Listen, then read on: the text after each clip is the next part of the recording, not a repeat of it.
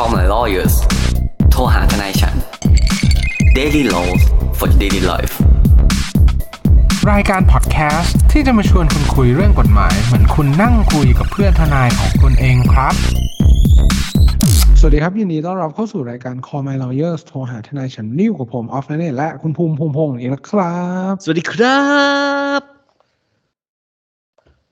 สวัสดีครับคุณภูมิครับ กลับมาพบครับกับผมพวกเราอีกแล้วครับ ใน episode นี้ครับ ครับเอ่อ episode นี้จริง ๆ แล้วมีเรื่องราวที่มันเกิดขึ้นแล้วมันเกี่ยวข้องกับเหมือนเอ่อเกี่ยวกับเอ่อเรื่องเรื่องราวเกี่ยวกับตัวเอ่อทรัพย์สินทางปัญญา ซึ่งอะจริงๆแล้วเราเนี่ย ก็ค่อนข้างชื่นชอบเรื่องทรัพย์สินทางปัญญาอยู่แล้วอา must อะเออเรื่องเนี้ยอืมเพราะว่าเพราะว่าต้องบอกแบบนี้ครับว่าทั้งผมและคุณภูมิเนี่ยก็มีพื้นฐาน เกี่ยวกับการศึกษาด้านทรัพย์สินทางปัญญามา แต่ว่าเคลมอ่าเคลมเรื่องใหญ่ราวเคลมในใหญ่วันนี้เนี่ย เอ่อมันอาจจะครับครับ ซึ่งต้องบอกแบบนี้ว่าไอ้ตัวทรัพย์สินทางปัญญาเนี่ย จริง ๆ แล้วมันเป็นกฎหมายที่เกี่ยวกับพื้นฐานทางด้านเศรษฐกิจเหมือนกันนะ เพราะว่ามันสามารถสร้างมูลค่าเป็นหนึ่งในทรัพย์สินของตัวธุรกิจได้ คือครับตีมันมีมูลค่า มันอาจจะอยู่ในรูปแบบลักษณะความคุ้มครองต่างๆ ซึ่งเราเอามาเพื่อป้องกันหรือว่าปกป้องวิธีการดำเนินธุรกิจของเราในหลาย ๆ ประเภท ซึ่งจริง ๆ แล้วในเรื่องราวที่เกี่ยวกับวันนี้ก็คือเรื่องราวของร้านขนมชื่อปังชา เราสามารถพูดได้แหละเพราะว่าน่าจะเป็นเรื่องราวที่โด่งดังแล้วก็แล้วก็เป็นเหมือนเป็นประเด็นในช่วงวีคที่ผ่านมา ครับ คือถ้าผมเข้าใจให้ผิดนะคุณออฟอ่าร้านเนี่ยเขามีชื่อนี้ทั้งสองร้านชื่อเหมือนกันใช่ใช่ไหมต้องบอกต้องบอกแบบนี้ครับว่าตัวร้านเนี่ย คือคือร้านเนี่ย มีร้านชื่อปังชาเนี่ย มันมันมันมันค่อนข้างที่จะแบบพูดพูดยากว่า เออร้านร้านอื่นชื่อปังชาด้วยหรือเปล่าอะไรอย่างเงี้ยแต่ว่าแน่นอนว่ามีร้านที่เป็นตัวอ่าคนที่ คนที่แบบเหมือนพยายามที่จะขอความคุ้มครองตัวทรัพย์สินทางปัญญาอ่าโอเคที่เกิดขึ้นเนี่ย เป็นร้านปังชา ซึ่งต้องบอกแบบนี้นะ ผมก็เป็นลูกค้าเฮ้ยผมก็จะประจำพูดเลย ผมเออก็จะพูดเลย ผมเป็นอลูกค้าไม่ประจำแล้วก็อุดหนุนมาตลอด กับร้านกับร้านปังชา ผมไม่เคยกินเลยคุณออฟคืออมผมอะไม่ไม่ใช่สายหวานเว้ยผมจะไม่อืมมีทางผ่านแบบอันนี้ผมพูดเลย ผมไม่ใช่สายแบบ ลูกไก่ทองอะ ผมเป็นสาย after you อะ ครับอะผมเป็นสายข้ใจแบบเปรี้ยวๆอะอืม ไม่ได้มาอืมสายหวานเท่าไหร่ เอออืมซึ่งซึ่งต้องบอกว่าด้วยโดยส่วนตัวเนี่ย ชอบชอบครับอ่าขนมประเภทนี้อยู่แล้ว แล้วก็ติดตามปังชามาตลอด แล้วก็เหมือนเท่าที่ทราบเนี่ย คือคือตัวแบรนด์อะตัวแบรนด์ตัวร้านขนมที่ชื่อปังชาจริง ๆ แล้วเนี่ยครับก็ได้รับรางวัลต่างๆมากมาย ได้มิชลิเฮ้นยด้วย คือผมจะบอกว่ามันฮิตนะ เพื่อนต่างชาติใช่ผมมาอย่างเงี้ยก็ก็อยากกินปังชานะ ใช่ แบบใช่บางครับคนอะ แบบเพื่อนต่างชาติผมบางคนก็ได้มีได้มีสิทธิ์กินแล้ว แต่ผมไม่เคยกินเลย ก็คือแบบ เพราะว่าคือคิวมันยาวเว้ยอืมหลายหลายหลายร้านคือคิวครับมันยาวไม่ไม่ใช่ว่าไม่อยากกินนะครับ แต่ก็อะโอเค แต่เบื้องต้นเนี่ยถ้าผมเข้าใจเนี่ย คือเรามา wrap up เรื่องคร่าวๆก่อนไหมว่าเกิดอะไรขึ้นมได้อะโอเคครับ เรื่องราวเนี่ยมันเกิดขึ้นในเอ่อวันหนึ่งที่ทางร้านเนี่ยออกมาพูดว่า โอเคทางร้านเนี่ยได้มีการอ่าพยายามที่จะไปดำเนินการเพื่อปกป้องตัวอ่าทรัพย์สินทางปัญญาที่เกิดขึ้นเกี่ยวครับกับ ผลิตภัณฑ์เกี่ยวกับอ่า product ที่ตัวเองเนี่ยมีการคิดค้นแล้วก็ผลิตขึ้นมา ซึ่งก็มีมีสื่อออกมาว่า โอเคก็จะไปคุ้มครองทั้งลิขสิทธิ์ ทั้งเครื่องหมายการค้า ทั้งตัวสิทธิบัตรที่มันเป็นทุกประเภทของตัวประมาณเนี้ยของประเภทของทรัพย์สินทางปัญญา ซึ่งอืมเรามาไล่กันง่าย ๆ ก่อนแล้วกันว่าเอ่อตัวตัวเอกสารที่ไปจดเนี่ย ก็เท่าที่ทราบมาเนี่ย ก็คือมี หลาย ๆ ประเภทครับ มีหลาย ๆ ประเภทในรายละเอียดต่างๆ แต่ว่าเนื่องจากว่าเราจะไม่ได้อยากลงไปในดีเทลของของของเอ่อตัวข่าวมากเท่าไหร่เราจะมาพูดถึงว่า ไอ้คำว่าลิขสิทธิ์ไอ้คำว่าเครื่องหมายการค้าไอ้คำว่าสิทธิบัตรเนี่ยที่มันเกี่ยวข้องกับเรื่องเรื่องเนี้ยครับมันคุ้มครองประเภทไหนแล้วมันมีวัตถุประสงค์ ในแง่มุมของทางกฎหมายเนี่ย ที่จะไปคุ้มครองขอบเขตของมันอะอยู่ประมาณไหนดีกว่า เพื่อครับที่จะได้เห็นภาพว่า เออ ไอการที่เราไปจดทะเบียนเพื่อคุ้มครองตัวทรัพย์สินทางปัญญาของเราเนี่ย มันสามารถใช้บังคับคนอื่นได้มากน้อยขนาดไหน แบบเป็นกลางๆแบบนี้ดีกว่า เพื่อที่จะโอเคได้เป็นเป็นไกด์ไลน์ด้วยสำหรับคนที่อ่ามีความคิดว่าอยากจะได้รับความคุ้มครองทางทรัพย์สินทางปัญญาเนี่ย จะเริ่มต้นตรงไหนแล้วสามารถคิดหาวิธีการป้องกันอ่าแบรนดิ้ง ผลิตภัณฑ์ หรือว่าความคิดของตัวเองแบบไหน เอาครับแบบนี้ดีกว่างั้นเรามาเริ่มโอเคกันที่ลิขสิทธิ์ก่อนดีกว่า โอเค ครับคือถ้าอย่างงี้เดี๋ยวผมพูดภาพรวมของร้านเลยก็ได้ท่านผู้ฟังจะได้เข้าใจไปทีเดียวเลยว่าร้านหนึงเนี่ยมันมีอะไรบ้างอืมเนาะเราเรื่องที่ลิขสิทธิ์ที่คุณออฟบอกลิขสิทธิ์เนี่ยคืองานที่ไว้คุ้มครองความคิดความสร้างสรรค์ของผลงานชนิดต่างๆ ที่แยกขึ้นมาไม่ว่าจะเป็นงานประเภทแบบวรรณกรรมอะหรืออาจจะเป็นอ่าผมเอาพูดภาษาคนแล้วกันก็คือรูปวาดทั้งหมด หรืองานดีไซน์ทั้งหมดที่เป็นออกมาเป็นชิ้นงานอะเป็น artwork อะ พวกเนี้ยคือจะถูกคุ้มครองลิขสิทธิ์ ซึ่งมันจะอืมคุ้มครองทันทีอะเพื่อให้เข้าใจง่ายขึ้นกว่านั้น เอาง่ายๆฮะคือการดีไซน์ฟอนต์หรือโลโก้อะดีไซน์รูปแบบโลโก้นะ ไม่ใช่ตัวโลโก้นะ ดีไซน์รูปแบบโลโก้ การสมมติมีการวาดอ่าปังชาเนี่ยปังชาเย็นเนี่ยลงไปหรือว่ามีการดีไซน์สัญลักษณ์อะไรสักอย่างที่อยู่ในร้านเนี่ยที่วาดขึ้นมาเป็นรูป หรือว่ามีการดีไซน์อะไรขึ้นมาที่เป็นอะประติมากรรมหรือผมไม่รู้ว่าเขามีอะไรบ้างอะเนาะอาจจะมีรูปปั้นหรืออะไรในนั้น ผมไม่ไม่เคยไปกินเนี่ย พวกเนี้ยจะถูกคุ้มครองโดยกฎหมายลิขสิทธิ์ทั้งหมด ซึ่งครับการคุ้มครองโดยกฎหมายลิขสิทธิ์เนี่ยเป็นสิ่งที่เกิดขึ้นเองตามธรรมชาติ วันแรกที่เขาคิดอะเขาได้การคุ้มครองทันทีไม่จำเป็นต้องไปจดลิขสิทธิ์อย่างที่ใครๆคนเข้าหลาย ๆ คนเข้าใจกัน เพราะการไปจดที่กรมภาษีธรรมญาเนี่ยเป็นการแค่แจ้ง แจ้งว่าคือบางครั้งเนี่ยครับมันมีการเถียงกันใช่ไหมคุณออฟว่าเฮ้ยคุณคิดเรื่องพวกนี้เมื่อไหร่ เออคุณคิดรูปนี้เมื่อไหร่ คุณวาดรูปนี้เมื่อไหร่ คุณใช้รูปพวกนี้เมื่อไหร่ อันเนี้ยเขาก็เลยไปแจ้งก็คือการแจ้งให้ทราบ เพื่อใช้เป็นหลักฐานว่าอ๋ออีกหน่อยถ้ามีใครอยากพิสูจน์ทราบเนี่ยอันไอการแจ้งข้อมูลเนี่ยจะเป็นข้อมูลพื้นฐานเบื้องต้น ซึ่งระบุวันที่ในการที่คิดคนขึ้นมาตอนแรก อืมว่าเกิดอะไรขึ้นครับ อันนี้ก็สิทธิ์เอ่อคืออาร์ตเวิคร์รักบอืมครับครับ เสริมคุณภูมินิดนึงว่า ไอ้พวก ลิขสิทธิ์ที่มันเกิดขึ้นอยู่บนร้านอาหารทั่วไปเนี่ย มันอาจจะรวมถึงเอ่อวิธีการจัดเรียงเมนู ภาพเออถ่ายภาพอาหารต่างครับๆที่เขาได้มีการทำโปรดักชันต่างๆ เกี่ยวที่มันเกี่ยวข้อง ไม่ว่าจะเป็นอ่าเรื่องการพันนา หรือการบรรยายอาหาร อย่างนี้ก็ถือว่าได้รับความคุ้มครองทางกฎหมายลิขสิทธิ์เหมือนกันอย่างเช่นเอ่อขนมปังที่มันทำมาจาก หมักเป็นเวลากี่วัน ใส่อืมวัตถุประสงค์เออใส่วัตถุดิบอะไรบ้าง ลงไปใช้มือขวานวดเท่านั้น อ่า อ่า อะไรพวกเนี้ย ซึ่งลักษณะแบบเนี้ยเนี่ยอาจจะถูกคุ้มครองอยู่ในลักษณะของตัวกฎหมายลิขสิทธิ์เอง ส่วนครับเรื่องที่มันเกี่ยวข้องกับอ่าอย่างอื่นๆ เนี่ย เดี๋ยวเราก็พูดกัน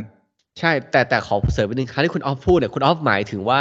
คำพูดที่บรรยายอะ เป็นอืมข้อความหรือหรือย่อหน้านั้นๆนะไม่ใช่วิธีการทำนะ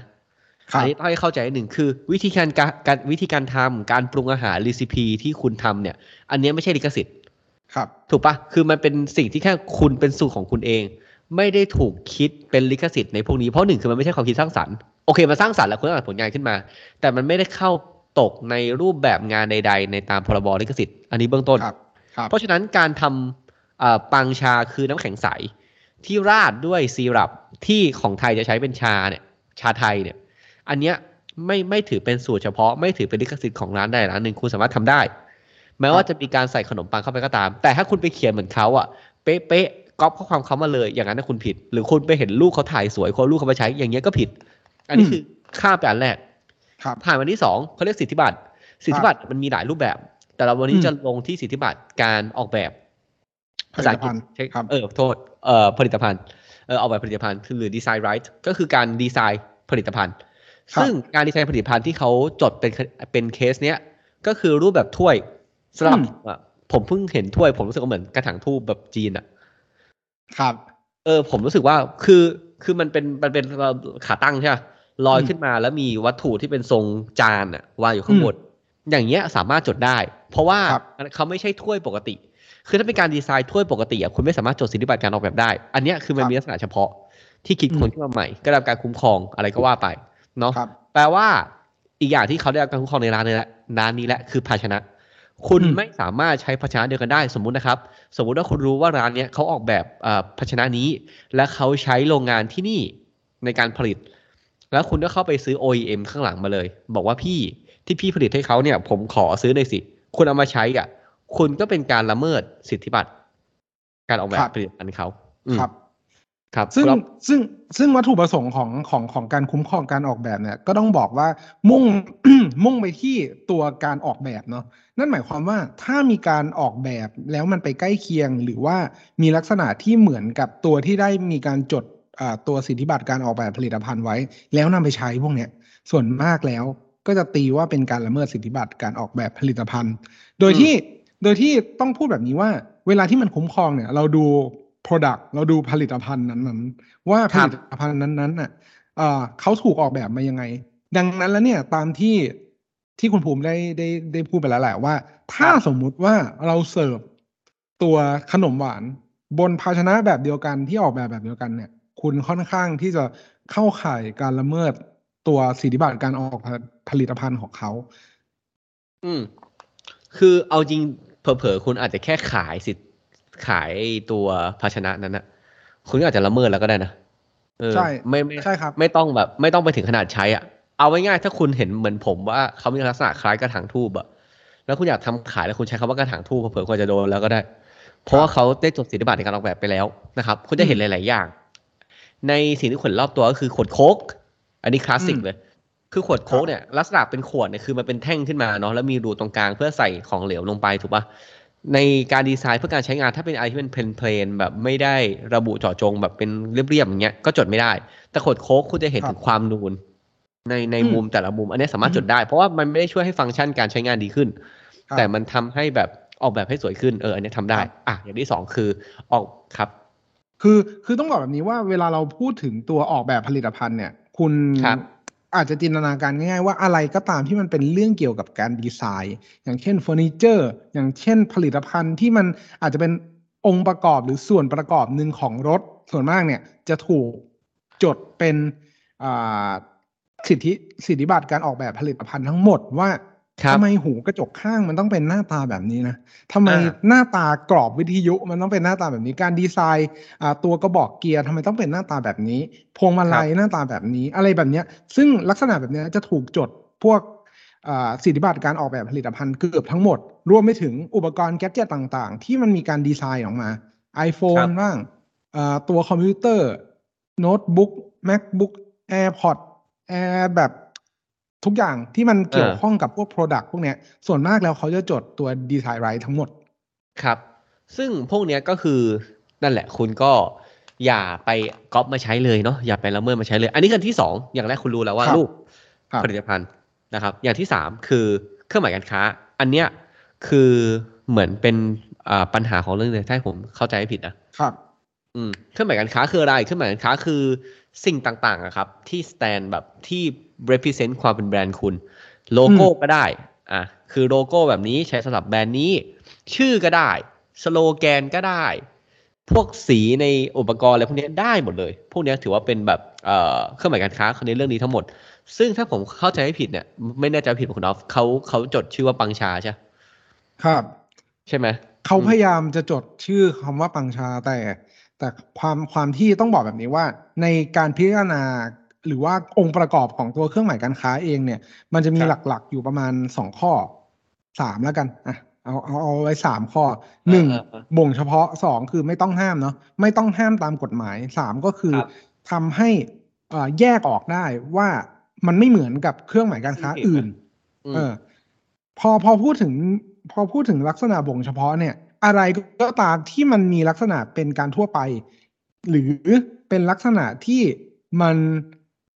เจอได้ในชีวิตประจำวันแบบเนี้ยพวกนี้จะถูกตัดถูกเขาเรียกว่าสละสิทธิ์ออกทั้งหมด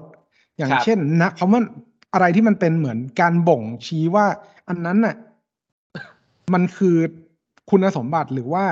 ผลิตภัณฑ์นั้นๆอย่างเช่น น้ำอย่างเช่น ข้าว อย่างเช่น ขนมปัง อย่างเช่น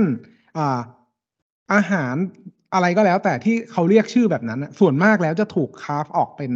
อ่าการเล็งไปถึงตัวคุณลักษณะ หรือว่าตัวชื่อของเมนูนั้นก็คือศัพท์ทั่วไปอะแหละที่คุณใช้กับอืมเครื่องช่วงครับพวกนั้นๆนะเนาะๆข้าวคือปั้นอะอย่างเงี้ยเอออะคุณขายข้าวปั้นชื่อข้าวปั้นไม่ได้อะคุณเออขายซูชิชื่อร้านซูชิคุณจดไม่ได้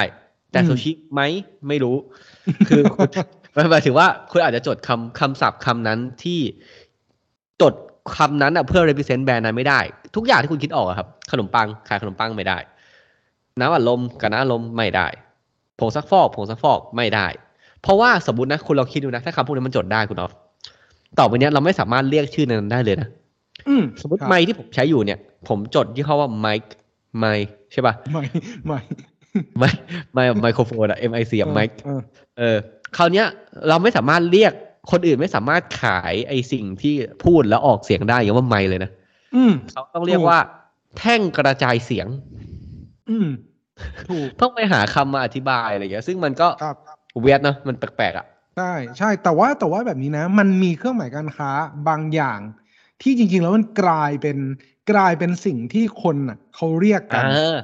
อันเนี้ยต้องบอกแบบนี้ว่า จริง ๆ แล้วตัวความมันเองอะ มันไม่ใช่นะ มันไม่ใช่ครับลักษณะที่แบบเหมือนเล็งไปถึงคุณลักษณะหรือว่าตัวซับเอ่อตัวประเภทของอ่าตัวสินค้านั้นๆอย่างเช่น มาม่าอะเราพูดเลยว่ามาม่าเนี่ยจริง ๆ แล้วอะเขามีลักษณะบ่งเฉพาะนะครับแล้วเขาก็มาม่ามีขอขอขอแทรกหนึ่งมาม่าที่นี้คือบะหมี่กึ่งสำเร็จรูปนะ ไม่ใช่แม่นะใช่ไม่ใช่มามามาใช่ไม่ใช่เพราะว่า เพราะว่า เพราะว่าหมวดหมู่ของเขาคือบะหมี่กึ่งสำเร็จรูปอ่า เขาไม่ใช่การขายมาม่ามาม่าเนี่ยไม่ได้มีไม่ได้มีความหมายในเชิงของบะหมี่กึ่งสำเร็จรูปนะ แต่ถ้ามาม่าครับแล้วมึงยังบอกว่าเป็นแม่อยู่เนี่ยเออก็ก็แปลกนะครับ พอดีพอดีเป็นคนเป็นคนว่ากำลังถามอยู่ว่าครับโอเคเชื้อเชื้อสายจีนเชื้อสายจีเป็นนคนที่แบบเหมือนคิดถึงแม่อยู่ตลอดเออ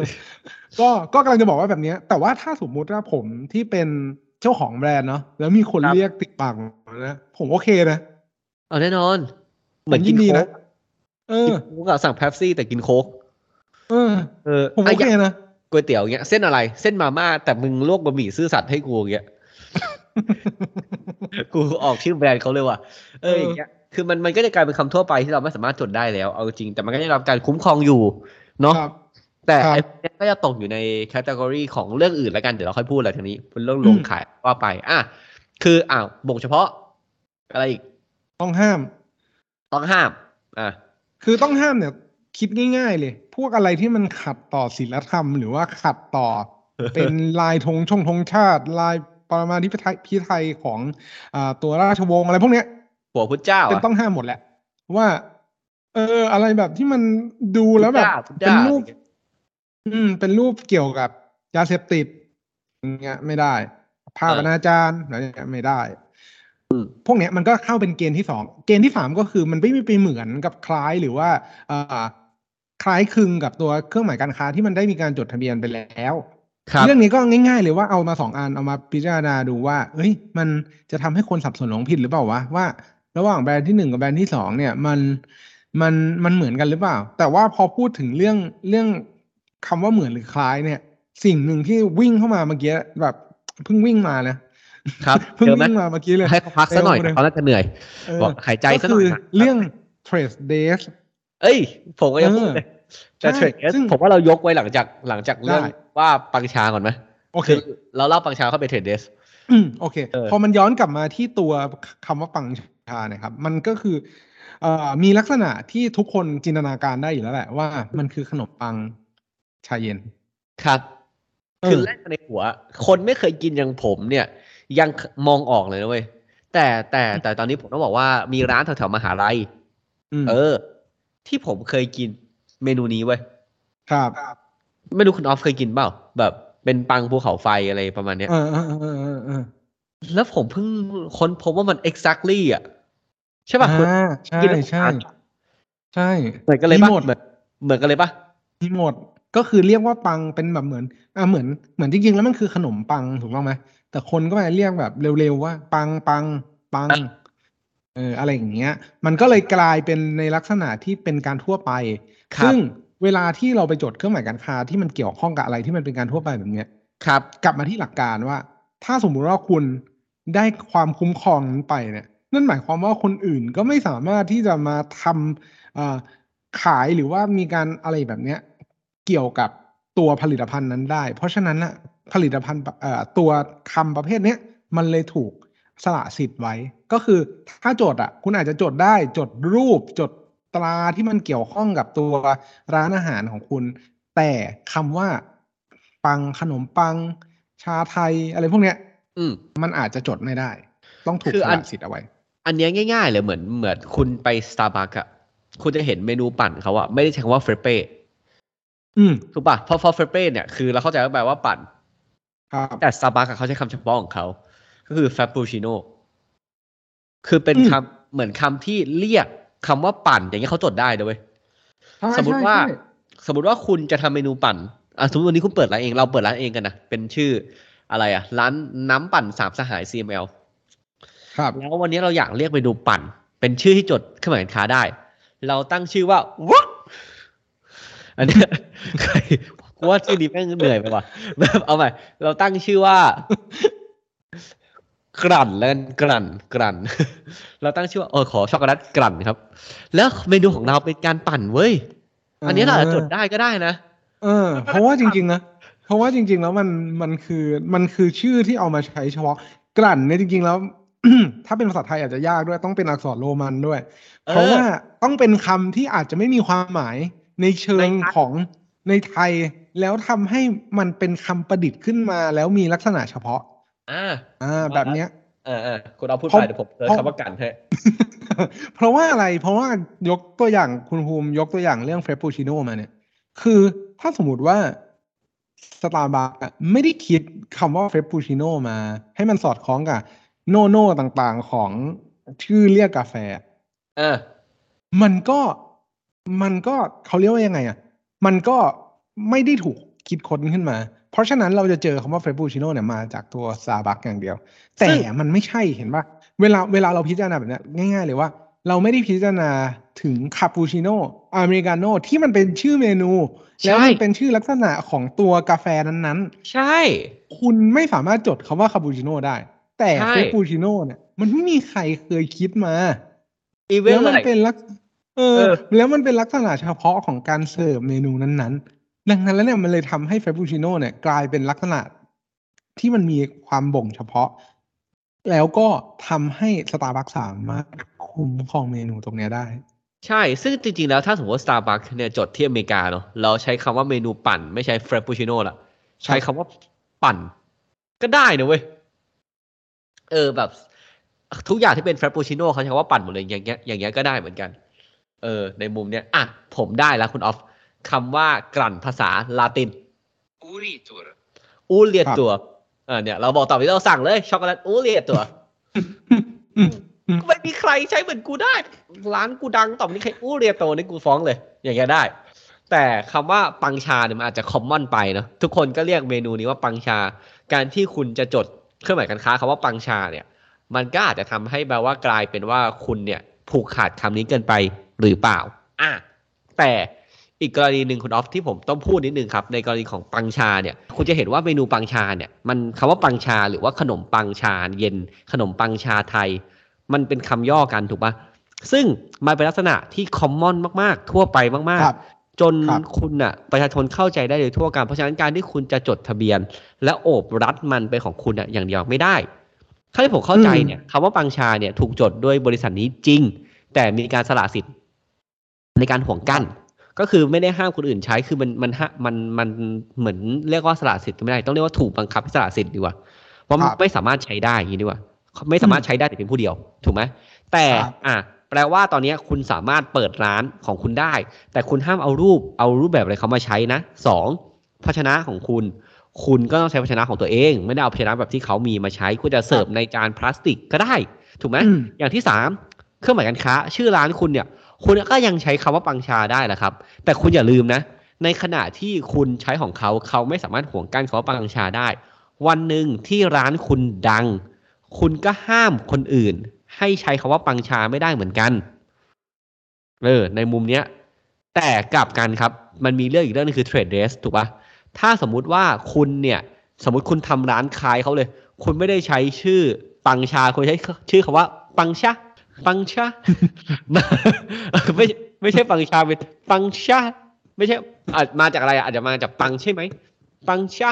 มาใช้ แล้วคุณแต่งร้านขายเขาคุณก๊อปสไตล์เขาอย่างเงี้ย โอเค คุณอาจจะก๊อปแค่ให้มันเหลื่อมๆอะด้วยความที่คุณมีความรู้ความเข้าใจทางด้านกฎหมายทรัพย์สินทางปัญญา คุณเอามาใช้อะ แล้วคุณก๊อปแบบเหลื่อมๆแบบ หมิ่นเต็มเส้นเสมอ ไม่ได้ละเมิดเอ่ออมสิทธิบัตรนะอืมไม่ได้ละเมิดละเมิดลิขสิทธิ์นะเพราะรูปก็ถ่ายมุมมือตัวเองแต่คล้ายๆคล้ายๆกัน ชื่อก็คล้ายๆกันจากชาเป็นชาอะไรอย่างเงี้ยอืมคราวเนี้ยคุณอาจจะไม่ซึ่งอได้อกเสียงเข้ายากด้วยออกเสียงยากที่เหี้ยซึ่งคุณก็อาจจะไม่ได้มันอาจจะไม่ได้เข้าในรูปแบบของละเมิดเครื่องหมายการค้า แบบโดยตรงละมันอาจจะเป็นเรื่องของเทรดเดรสคือการลอกเลียนแบบ เออแบบตกแต่งเครื่องหมายการค้า หรืออาจจะเป็นการลวงขายครับนั่นเอง เอออืมไม่คุณออฟซึ่งซึ่งคำว่า trade dress เนี่ย จริง ๆ แล้วก็เคสที่อ่าโด่งดังเลยก็คือเรื่องตัว Fire Tiger เนาะหรือว่าเสือพ่นไฟที่เราได้ครัมีบการเคยพูดไปแล้วแหละว่า มีการเสิร์ฟ มีการอ่าตกแต่งร้านที่มันหน้าตาคล้าย ๆกันออกมาจากเป็นรูปสัตว์คล้าย ๆ กันเหมือนกัน แบบนี้เนี่ยมันอาจจะเข้าเป็นลักษณะของคำว่ารูปลักษณ์ในการขาย ก็คือลักษณะวิธีการขายเนี่ย มันจะอืมอาจจะเข้าในลักษณะแบบเดียวกันแบบเนี้ยก็ต้องหลีกเลี่ยง เนื่องจากว่าถึงแม้ว่าจะไม่มีกฎหมายมาปรับเข้าตรงๆ แต่ว่าแนวทางคำพิพากษาหรือว่าอ่าตามในหลักสากลหรือว่าวิวัฒนาการของตัวอ่าทรัพย์สินทางปัญญาในต่างประเทศเนี่ยก็มีการคุ้มครองในลักษณะพวกเนี้ยไว้แล้วในปัจจุบันเอออันเนี้ยแต่ขอเพิ่มติ่งนิดนึง ประเทศไทยอะยังไปไม่ถึงแต่เมืองนอกมีละ smell อืม mark เว้ย คืออืมอืมอืมเข้าไปในร้านแบบเซนเซนเออเออเรื่องกลิ่นอะไรเงี้ยของของอืมของเอ่อ trademark ของเครื่องหมายการค้านั้นๆน่ะคือโอเคถ้าไม่พูดถึงเรื่องน้ำหอมนะเพราะน้ำหอมเนี่ยง่ายคุณเข้าใจอยู่แล้วว่ากลิ่นมันมีกลิ่นเฉพาะอย่างซาบักอย่างเงี้ยกูก็กลับมาซาบักตลอดเลยว่ะซาบักอย่างเงี้ยคุณเดินเข้าไปในร้านเขาอะเขาจดกลิ่นไว้ด้วยนะกลิ่นที่เขาใช้ในร้านอะ feeling ของความเข้าไปในร้านอ่าความกาแฟกาแฟอะคุณก็ก๊อปไม่ได้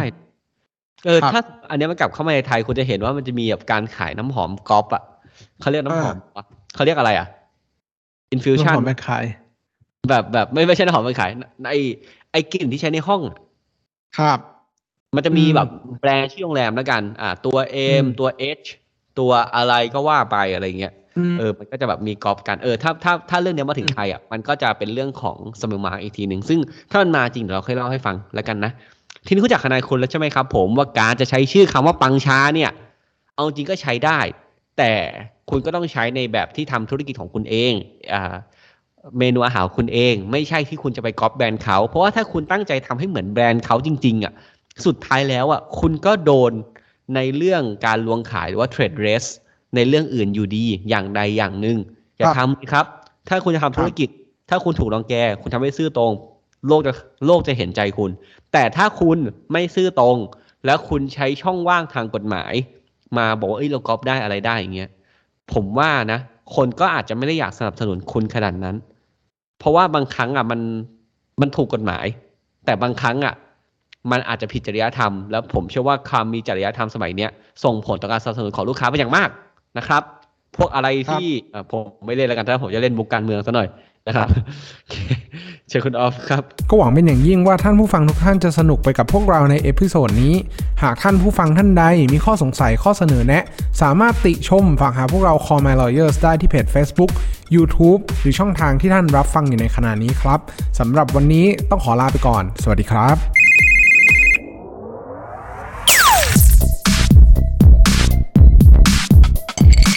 Daily laws for daily life.